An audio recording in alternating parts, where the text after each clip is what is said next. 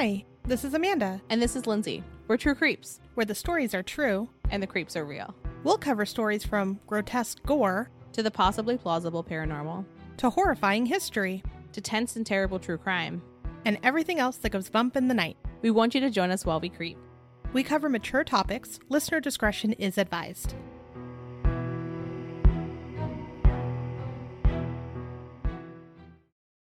Hey, everybody. Welcome to our 11th True Crime Digest. We have one tiny new case, but the rest are all case updates. But before we get into that, we had some strange but exciting news. So I feel like we don't really talk about it and we've never mentioned it, I think, on the show before, but we've mentioned it to people who we know. But up until very recently, Amanda and I had never actually met in person. Nope.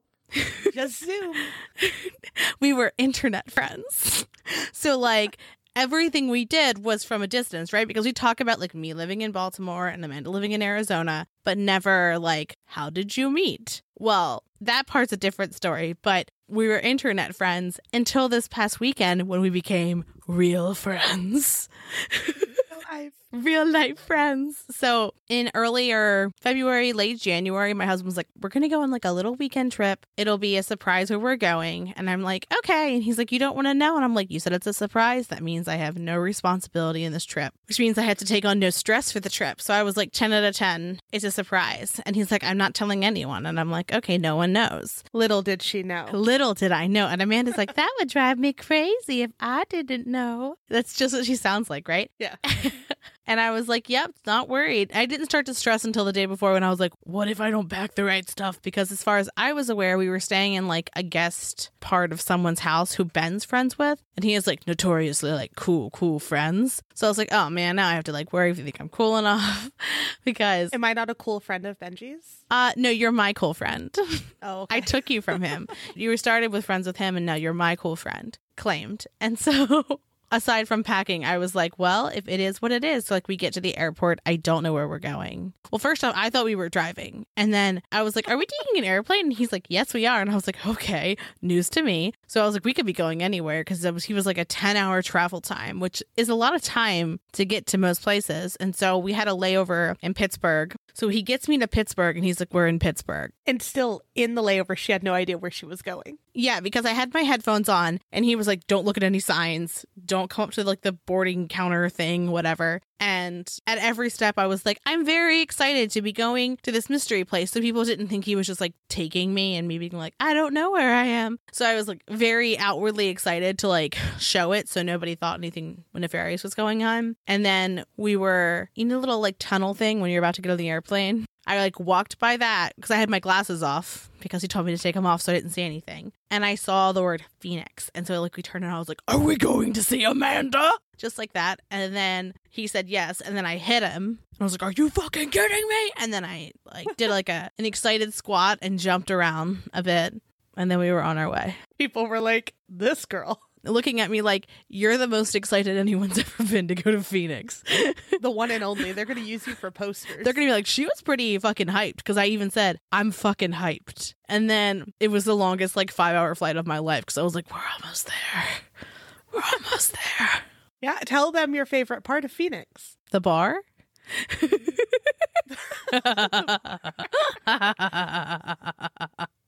no, it's the meats. It's the life changing beef. Aside from Amanda, obviously. We had so much food, so many meats. Delicious. She tried authentic Mexican food for the first time and it opened her eyes. There's probably like real authentic Mexican food around us. I just haven't found it. It's hard to find. but the food was amazing. And also, because we went in February, it wasn't blisteringly hot. I also immediately turned to my husband and said, February is the only month I will be going to Arizona. So he's like, I know. Yeah, it was perfect. It was a lot of fun. Fastest weekend ever, though. It it really was. Like we got there on like a Thursday and we left very early on Monday and it was like as quick as possible. We put some pictures up on our Instagram. Also notably, we got matching ghost tattoos. Yep. So if you've seen the ghost on our dump ghost stickers or that we have around like we've got that on our body. It's on my my thigh meat. It's on Amanda's ankle. Yeah, we'll make a post. I think we did some stories, but we'll we'll post them up. They're adorable. Yes, yes. There's a photo of us with sweet potato tots that have like a marshmallow cream on top. It was amazing. The food, just 10 out of 10. Just chunky living. it was the best. It was. It was an excellent surprise. And because Amanda lives in surprise, was great. Yeah. My favorite is that she was able to get to a layover without knowing where she was going. No, it's true. And I think that they could have gotten me like to Amanda's house, but for like me seeing one tiny sign out of the corner of my eye and me being like, could it be?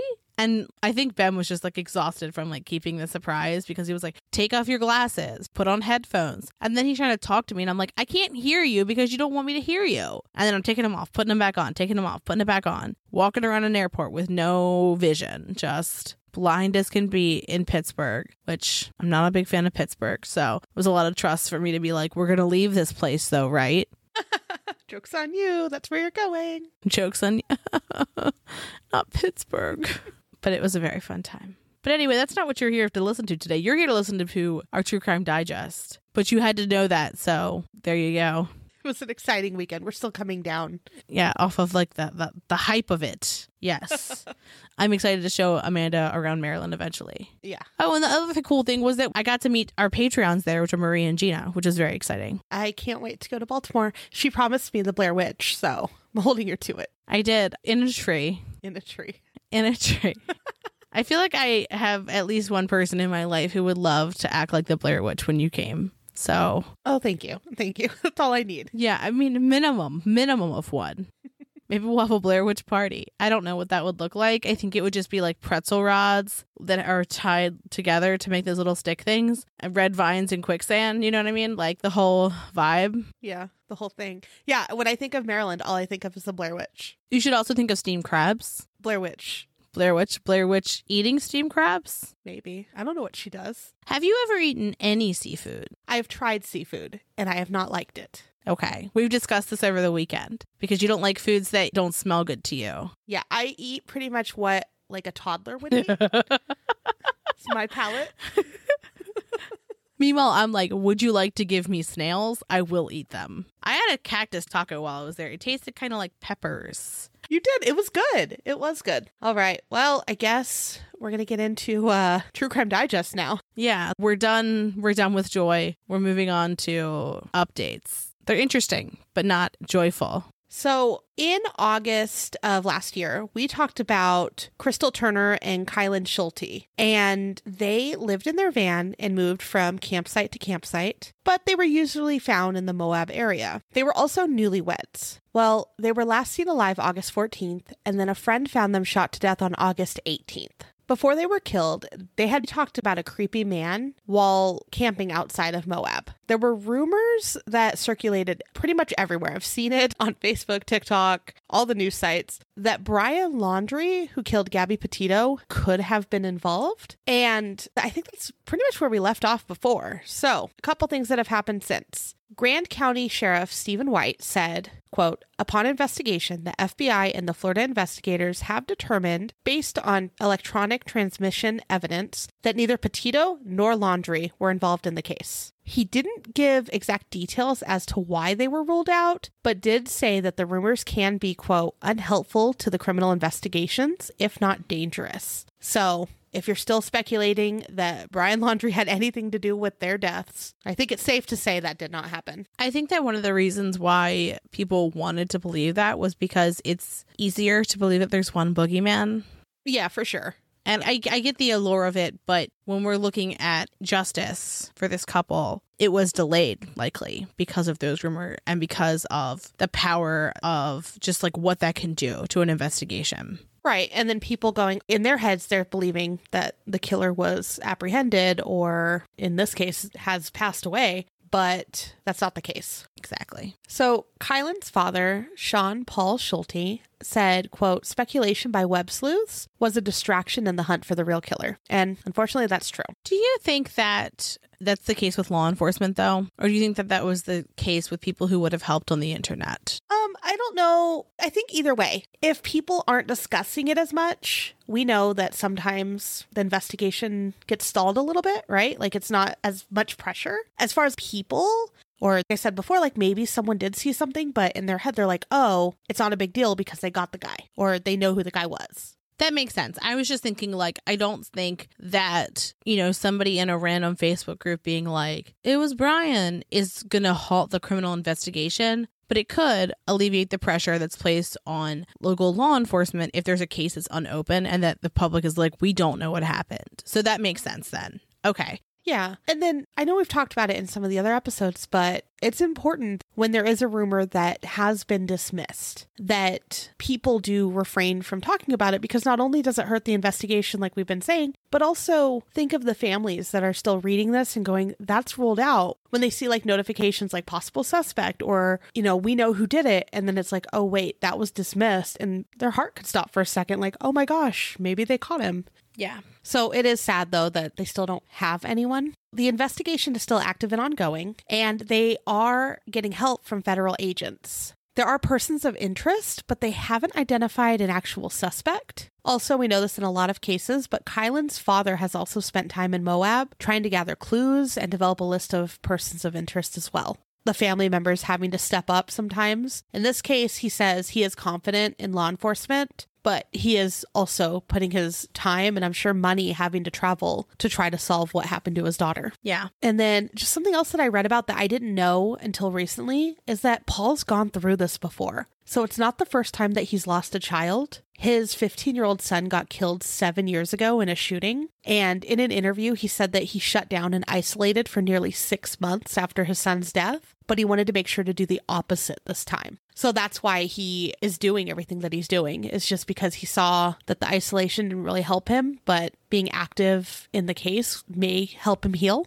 I think that makes sense. I mean, especially like looking back on a situation and going like, I wish I could have done more. Sounds like it would be painful on top of like the loss of a child. Yeah. So being able to be like, I did everything I could. Right, right. That poor man, though. Yeah. And two children is just horrifically unfair of the world for that to have happened to him. Yeah. So not to give too much oxygen to another rumor, but there was a person who seemed pretty suspicious involved with this case, especially when we think about the original story of what we heard, but that they were like, there's a creepy guy that's near us, and that kind of narrative that we heard from the beginning. So the person who we're going to talk about, they've ruled him out as a suspect, but we think it's important to discuss because this was a big lead that they had. They were like, okay, we track this town, but it's not him. So at the end of February this month, search warrants were unsealed and it showed information about a possible suspect. And as we mentioned, they did seem suspicious, and his name wasn't included because he wasn't charged. So some of the information that was released that we found a little bit more interesting was that the man had been pulled over hours before the bodies were found. He had an Ohio license plate, but a Utah license and resided in the Moab area. The deputy said the man was so unnerving that the veteran law enforcement officer decided not to write the speeding ticket as he did not want to take his eyes off the man. And I think that's something that's really interesting is like, Amanda, have you ever been pulled over for speeding? Actually, no. And as you know, driving with me, I should be. Turns out Amanda's a speed demon. I'm not a speed demon, but I have been pulled over for speeding. And I was actually speeding because I really had to pee. Like that was like the reason and I didn't feel comfortable telling the stranger that. But you get very anxious. Yeah. And that's as like a white woman, right? So like I can't even imagine like the amount of fear and anxiety I would feel being a person of color being pulled over by a police person. Like that I feel like I would just be a bundle of nerves. And I think that's one of the interesting things is that we didn't see what this person's race was, but if you're law enforcement, you're looking at this person going, "You're really nervous. You're more nervous than you should be." But they don't know that person, right? Like they're like, "You seem strange. You seem too unnerved. You seem too scared of me." And it's like, "Well, have you been around?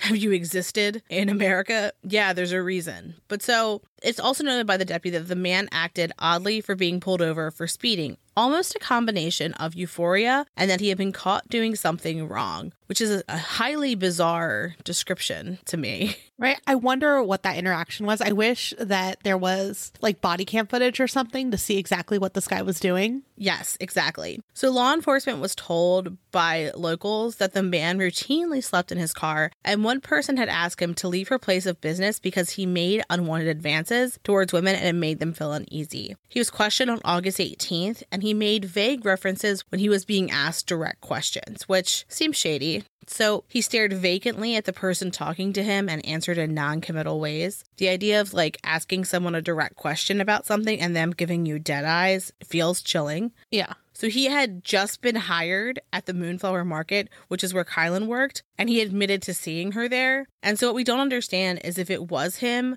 why she wouldn't have said, Hey, it's this guy who we just started working with. Right? Like if she knew that the creepy guy that she saw was her coworker, she would have identified him as such and not just been like some random weirdo. Right. Like maybe she didn't know his name, but she would have been like the creepy guy from work or the creepy guy that just started working with us, something along those lines. Or even if she couldn't place him, perhaps I recognize him, I just don't know from where. Yeah. Yeah.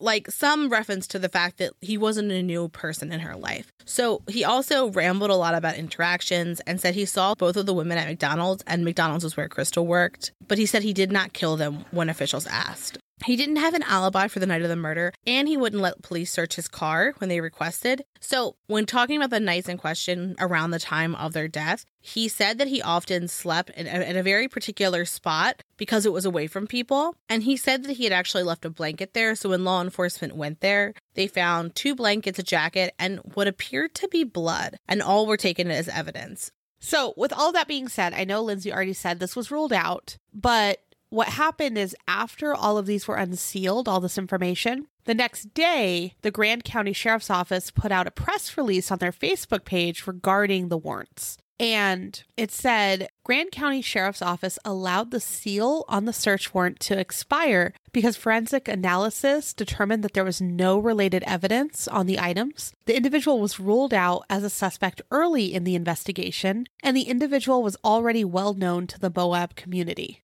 great. They tell everyone, okay, this was unsealed. However, this isn't the guy. But people were very upset on Facebook. Like I was reading some of the comments and things that were shared throughout the day yesterday. And they were just upset that they didn't put that out the same day that the records were unsealed because a lot of them had that sense of relief like, oh, there's a suspect or they know who did it. And then following day, they're like, wait a minute, that guy didn't do it. We're back kind of at square one in a sense, right? Yeah. There was another unsealed search warrant requesting information from AT&T regarding the phone number that belonged to one of the victims. And what they said is as only one cell phone has been recovered, we are currently searching for another phone that was known to be possessed by one or both of the victims. The information stored by the service provider or carrier of this number could provide information about the whereabouts of the phone as well as other information that may lead to a suspect. So it's still good that there are things in the background being done to try to figure out what happened to them. Another thing I saw is that video surveillance from Woody's Tavern from August 11th through the 17th was also requested, and that's where they were last seen. So hopefully something comes up from maybe the cell phone or the surveillance video. Maybe we can see if someone was like following them or, you know, something in the background was happening. They are still looking for anything that can help them make a break in the case. And Bridget Calvert, who's Kylen's aunt, said that if someone was in the area around that time that may have had their dash cam on, a GoPro, or anything like that, that it could potentially help move this case. There may be people that were in the area around the same time that still haven't even heard about the murders. So, a really quick and easy thing sharing news articles about it and information as it comes up could potentially get the attention of someone that may have some more information. Sharing information about a case could potentially help solve it. And especially for Kylen's aunt, it's important that she gets justice for her family. Yeah. And you also, like, you never know who was walking a trail and found something strange nearby. Exactly. You know, like, how many times have you gone for a walk and saw something strange in the ground and been like, hmm. And my creepy brain's like, is it having to do with a matter? But generally, I feel like people just assume things are litter, but you never know. Exactly. So hopefully there is a break in the case soon. We'll keep you updated. Yeah. And I hope this stays in the news. Yeah, same. so that we keep hearing things. So, the next case we want to give an update on is that of Kendrick Johnson. The briefest of recaps Kendrick Johnson died in January of 2013, and his body was found rolled up in a gym mat. There were many questions that were left unanswered, and the way that he entered the gym mat has been a heavy debate, to say the least. There were a number of investigations and multiple autopsies done that left his family and everyone else who was kind of following along confused and with more questions and theories. And part of the reason why people had more questions and more concerns as more autopsies were done was because of the condition of his bodies and the inconsistencies in the reports. In January of 2022, this year, there was a new report released by Lowndes County Sheriff Ashley Paulk. And Paulk was not a part of the sheriff's office at the time of Kendrick's death.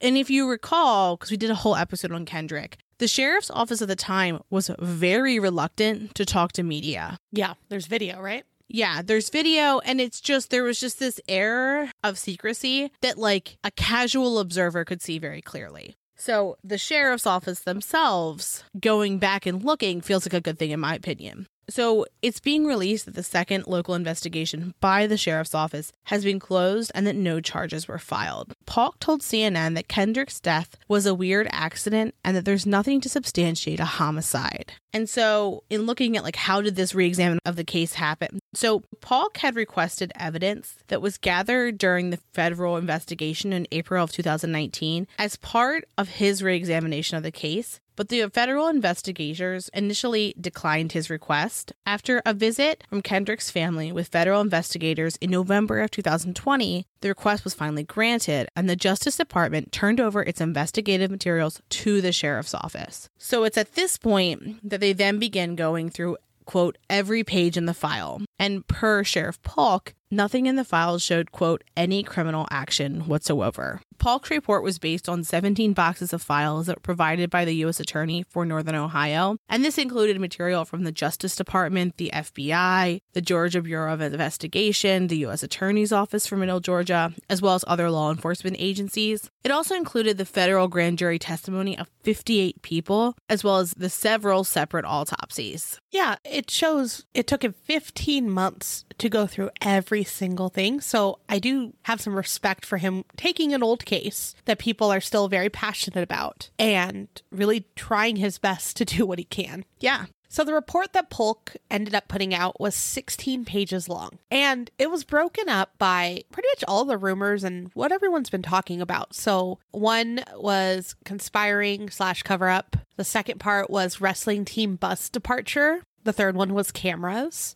The fourth one was shoe storage in the wrestling mats. The fifth was fight on the bus trip to Grayson. Sixth, relationship between Taylor Eakin and Kendrick Johnson. Seven, autopsies, plural, because there's a lot of them. Eight, the viscera. And nine, observations upon finding the body. And by the viscera, you mean the fact that his organs were missing, correct? Yeah, what he believes happened. So he does close it with, quote, I am only providing a short synopsis of the file. If anyone can provide any other tangible evidence, I will gladly review the evidence if that person provides the evidence and a source in writing. Seems fair. Seems very reasonable. Now, Kendrick's family still believes that there is a cover up that happened. And Kenneth Johnson, who's Kendrick's father, said, quote, you can't do an investigation with the same investigators who covered it up. They're not going to uncover something that they covered up. Which, again, there's so many people, right, working on this investigation. And I do know from when we talked about it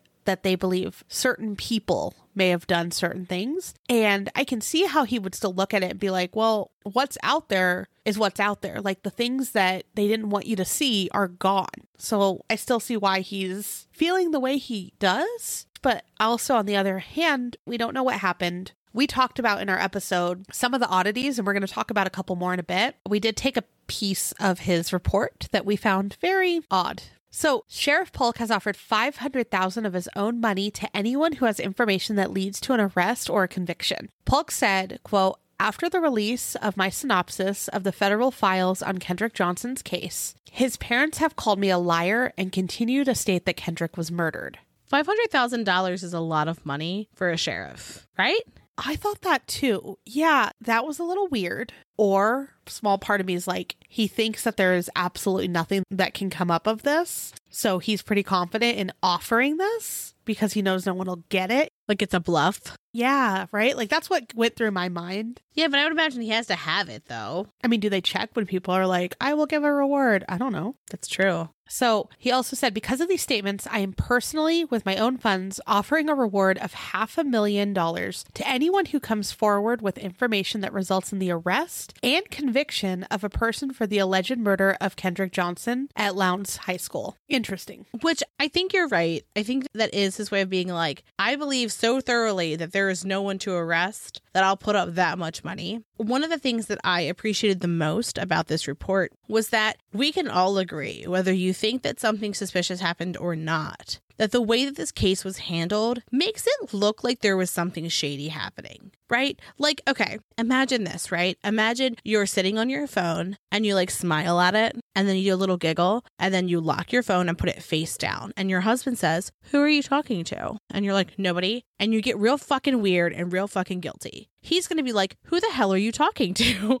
like, I think that he was once maybe like, About, he's now very concerned with, right? And it turns out you were giggling at a cat photo and there was nothing wrong with what you were doing. But if you act sketch as hell, people are going to think that you're hiding something sketch as hell. Exactly. Yeah. And there's a few times that it was just like, why would they do that? Yeah. And, Why did that happen? and so here's the, this particular list that Sheriff Paulk concludes. A person is offering financial inducement while giving testimony. An FBI agent is told not to bring or interview a witness because he would not be good for the government's case. A letter from the U.S. State's Attorney's Office for the Middle District of Georgia to the Washington, D.C. police chief states this case could make them, quote unquote, famous. The U.S. Attorney for the Middle District of Georgia was on a, quote, first name basis with a person at Ebony Magazine, the magazine that lost a court case for defaming the Bell family and providing the magazine with internal information while the case was active. Interviews were conducted that asked, Who killed Kendrick Johnson? which leads the person to the opinion he was killed when the proper question would be, What do you know about the death of Kendrick Johnson? Affidavits for searches contained blatant errors that would never have been approved by most judges. A text that is in evidence instructs the person to lie while testifying. The person who sent this text was never even questioned about it. A prosecutor sent a statement that Eric Holder,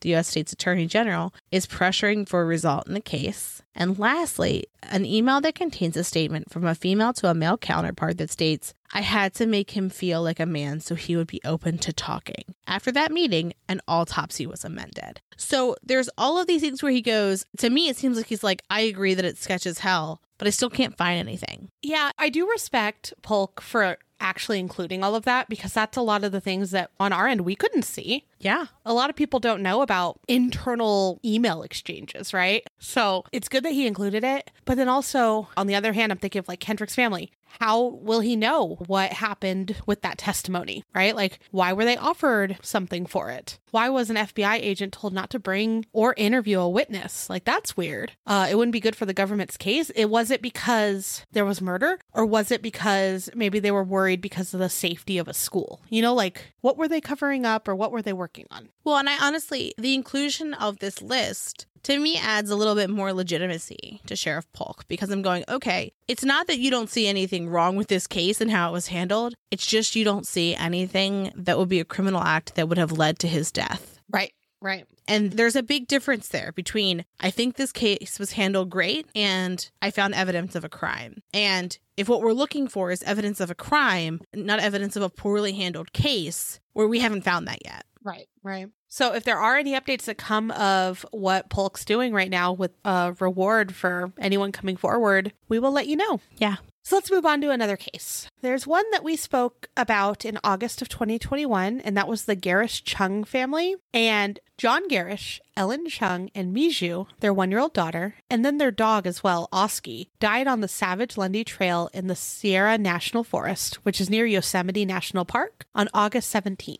Search and rescue found the family near the Devil's Gulch area, and John was in the seated position with Miju, and Oski was next to him. Ellen was found a little further up the hill. They were reported missing the evening before around 11 p.m. The nanny showed up and no one was home, and they did not show up for work either. It was noted that their truck was also missing, so it wasn't at home. The Mariposa County Sheriff's Office released the cause of death for the Gerrish Chung family. The FBI computer and phone forensics team, in conjunction with the Mariposa County Sheriff's Office, were able to get information from John Gerrish's phone. In October of 2021, the Sheriff's Office released that the family had died of hyperthermia based on extensive testing. Officials were able to get GPS locations from John's phone and recreate the path that the family took. And the details from the phone confirmed that they did indeed die of hyperthermia, which makes me really, really sad. It makes me really sad, but I know that when I first heard this case, the explanation of hyperthermia was not, I don't want to say a satisfying, but it wasn't a believable answer because of the way the bodies were positioned to me. It just felt strange. And because they were experienced hikers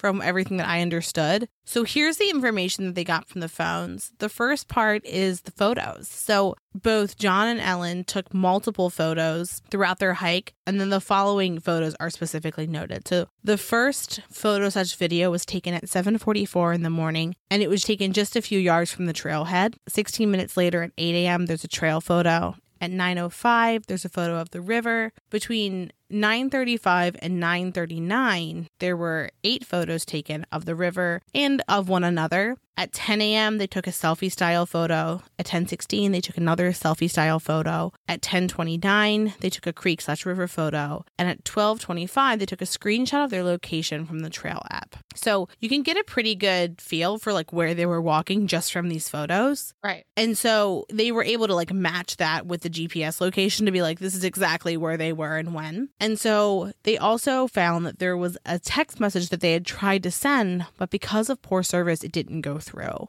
And it said, Can you help us on Savage Lundy Trail heading back to Hites Cove Trail? No water, overheating with baby. That makes my heart so sad. So sad. Gives me chills. Like they're just trying to get help and weren't able to. And like with baby, I think just like is what gets me, you know? So again, they had poor cell service. So when they tried to make calls, they weren't able to. And this included emergency calls. So they made a total of five calls, one at 1209, one at 1235, 1236 and then another 13 seconds later at 1236 as well and then another 6 seconds later at 1236 so like i think they they could feel what was happening and were trying to get help but they just couldn't and it's incredibly heartbreaking and i'm just so sad for their families Yeah. And just knowing that they were trying to get help, it wasn't like a quick thing that happened. It was over time. yeah Just makes me so sad. yeah So I want to say that the sheriff's office said that this would be the final update, right? yeah so i don't think we're going to hear much more from this other than you know if there's additional like memorial services that are planned or anything like that Yeah. i don't think we're going to hear anything officially about this case anymore So very sad ending. agreed And I will say because we have so many sad updates, we did save kind of a happy one for the end yeah we actually have two kind of happy ones to get us through. one of them's kind of happy the other one's a happy ending Yeah. So we also have some updates to Samuel Little, and we did an episode on him a while back. So he had his own. So Samuel Little had been dubbed the most prolific serial killer in the United States. He confessed to 93 murders, and 60 of his confessions have been confirmed. There's plenty of serial killers who have made tons of confessions, right, that just weren't confirmed, like Henry Lee Lucas. But in this case, they were confirmed. So that's just a lot, a lot of people. Per the law enforcement officer who interviewed him for his 93 confessions, quote, nothing he has ever said has been proven to be wrong or false. Isn't that chilling? Just that's so many people. it's, it's an incredible amount of people It just makes me uneasy every time we talk about him. So he committed murders in 29 different cities in 19 different states over the span of 50 years. Some of his victims were ruled overdose.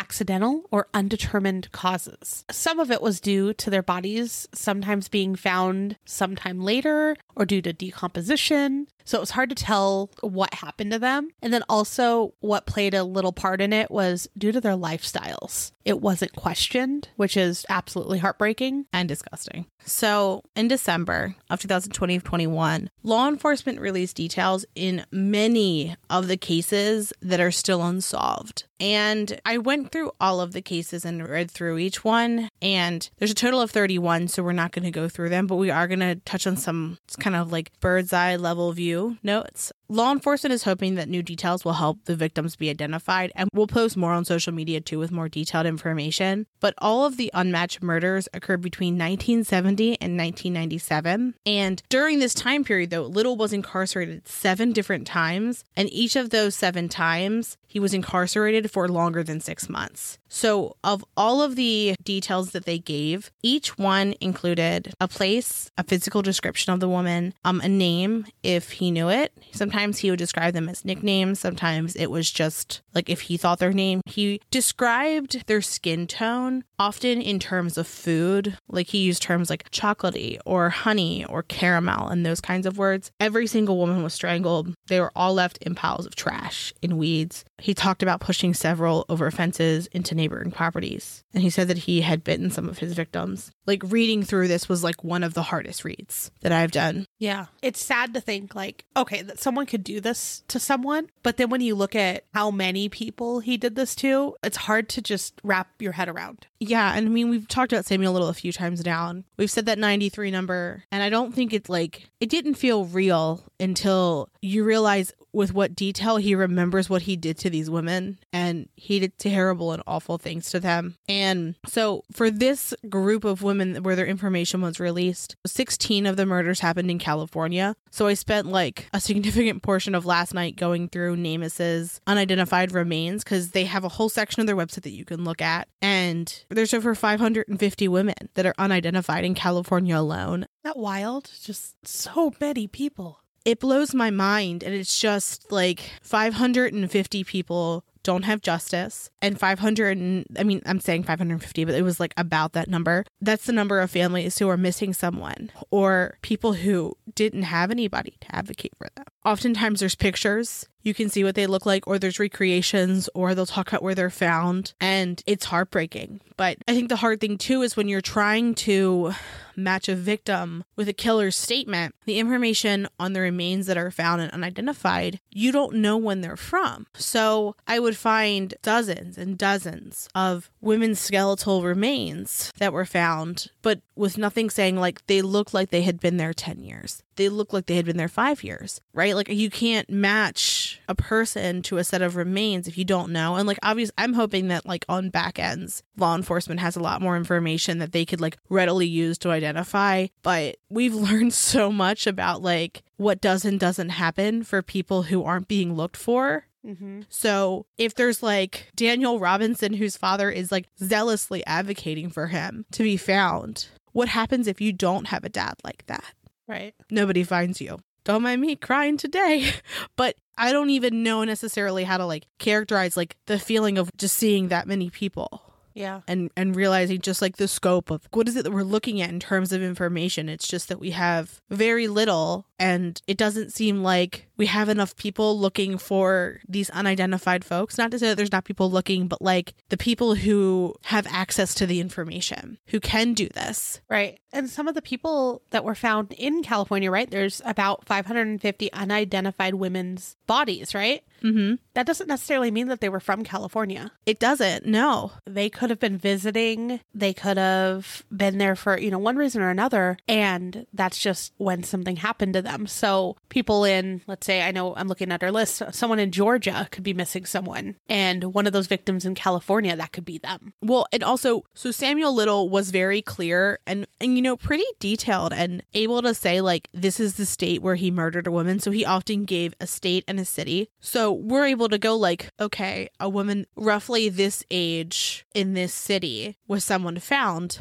Right. And I kept trying to do that, but it became really clear that, like, timing might not match up. So he says 1996, but they may not have been found for years. So how do you look at that? And then just looking at the unidentified person side of it, like they can do a lot with trying to understand how old someone was. But like he's going to have a better understanding of like looking at them as an alive person. And like he had like, this is what they look like. This is what their skin tone was. This is what they were wearing. This is where I found them. This is what we did. Versus on the other side, sometimes it's just skeletal remains found in a field. And like that's the information you see. Yeah. So I don't even like they're releasing all of these details on women. And I'm hoping that someone can look at this information and go, I know who that is. I know that my friend went missing around this time and this was her. That's what I'm hoping. But because we know that oftentimes his victims were people that he quote unquote didn't think would be missed it keeps me up like i i don't think since texas killing fields i've like sat and just like cried at a case because it's just like it feels so impossible Right. It does. but so there were victims 16 victims in california included in this list as well as five from florida three from georgia two from louisiana one from mississippi one from Nevada, one from Ohio, one from South Carolina, and one from Tennessee. We'll include a link to this list that has the details. In some instances, there are also the drawings that he sketched. If you remember from our episode, we talked about how law enforcement had given him art supplies because I'm pretty sure he had a photographic memory. So he was able to like disgustingly remember what he did, but also draw the women. Yeah. So there's like sketches, and when you see some of the women that have been identified, his pictures are actually like a pretty decent rendering of what they look like. Yeah. And he had details, like a good representation of each woman. Yes, yes. Woof. Yeah, this is a rough one. And I just, like I said, I can't wrap my head around how it went on that long and just 93 murders. My gosh. And I mean, and I think he's a really good example of what happens when you don't have cross jurisdictional support. Right, right. Because then it just keeps happening. Yeah, And what, he was arrested a bunch of times. yeah. And th- that was like the only cool off time, too. Like he's behind bars, no one got murdered. And then right when he's released, he would just go. Exactly. Gross. And I mean, in reading his descriptions, at one point he talks about wiping down prints. And it was one of the first times where it was like, it seems like you actually don't want to get caught because he would talk about like taking a woman to an isolated place, strangling her. Sometimes they would have consensual sex before, sometimes they wouldn't. He talked about wanting to have postmortem sex with one person, but couldn't. He talks about like his disposal methods, and it never seemed like he was like, oh no, I might get caught Right. If it wasn't part of it. He was like, I drug her into an alley. And it was like, you didn't know if anybody was in there. You didn't know if somebody was going to be on the other side of a fence or behind a corner. Like, he just did things. He felt untouchable. Intense confidence. Yeah, because he had victims that people weren't asking about for the most part. Right. So hopefully some of these victims are identified. Hopefully all of them are identified. And that in the future we can talk about that. Yeah. Amanda, will you tell me a story of a person with a relatively happy ending compared to everything else we fucking talked about today? Uh, yeah. When we were researching, I'm like, we have to include this one because it's the first time in a while I saw something on the news where I was like, something good? I mean, it's, it's still sad, but good? Yeah. Let's talk about the case of Paisley Shultis. And Paisley was four when she went missing two years ago. She was just found mid February alive, about 160 miles from where she went missing. Wow. That's crazy. Right? Two years, you know, like the statistics on kids when they disappear. And just knowing that two years later, one was found alive just made my heart really happy. So, what happened is police received a tip on where to look. And while investigators were searching the home, they noticed something odd while going up the stairs. There appeared to be a blanket. And when they were shining their flashlight between the steps, they could see, you know, like it just didn't really make sense. So officers then removed some of the steps and saw Paisley's feet. So they just kept removing the steps to get to her. They then found Paisley and the person who abducted her inside the steps. And authorities described the space as small, cold, and wet, which breaks my heart, that poor girl. But I don't think she was kept in there the entire time. I think it was just to hide, I'm hoping. From what I understood, yeah, I, I agree that that seemed to be the case. Yeah. So it seems like she was abducted by her father and his father. But just to, to add something good, she was unharmed and now she is safe. That is excellent news, and I'm I'm glad that her family knows where she is and they know that she's okay. Our last case that we're going to update on is Jelani Day, and we've talked about him I believe in every episode since we first heard about his death. And I have this at the end because I feel like it's good news what they're doing in Illinois, and I wish they did this everywhere. So, Illinois lawmakers are proposing the Jelani Day bill, and this is the synopsis of the bill. It amends the Missing Persons Identification Act. It provides that a coroner or medical examiner with custody of human remains that are not identified within 72 hours of discovery shall promptly notify the FBI of the location of those remains and the failure to identify the remains. That's so good. That's so fucking good. 72 hours and they don't know who it is, they go straight to the FBI. No messing around. They're going to find out what happened to this person. Like, that is how it should be, I feel like. Because I feel when you aren't accountable to anybody, that makes me concerned. But also, if you can't do it, find out who can. Right, for sure. And just having one agency have all of that information too, you know, like after the 72 hours is great Exactly. because we've talked about all the jurisdictions and people not talking about just a city away. Someone goes missing and then the next city over has a body and they're like, who could this be? Exactly. So good. So fucking good. It makes me really happy that this is a thing that is going on and might be passed in Illinois. I hate the reason why. Yeah. The catalyst is awful. This is still a good thing though. And so we'll chalk this part up to a good thing. Yeah. So I think this is pretty much it that we have for our true crime digest today. When we have Laurie Vallow updates, we'll include them in a separate episode, but there's not really much going on right now. So we're going to save it till next month to see if there's anything else and we can talk about the hearings that are coming up then too. Yeah. Later this month, there's a couple hearings. So we'll fill you in next time. Yeah. And with that, have a great weekend. Thanks for creeping with us. Thanks for listening. For more information on our sources, please visit our website, truecreeps.com. If you'd like to follow us on social media, you can follow us on Instagram at True Creeps Pod, on Facebook at facebook.com slash True Creeps Pod, and on Twitter at True Creeps. We'd love for you to keep creeping with us. So if you like this episode, please subscribe, rate, review, and share the show with your fellow creeps.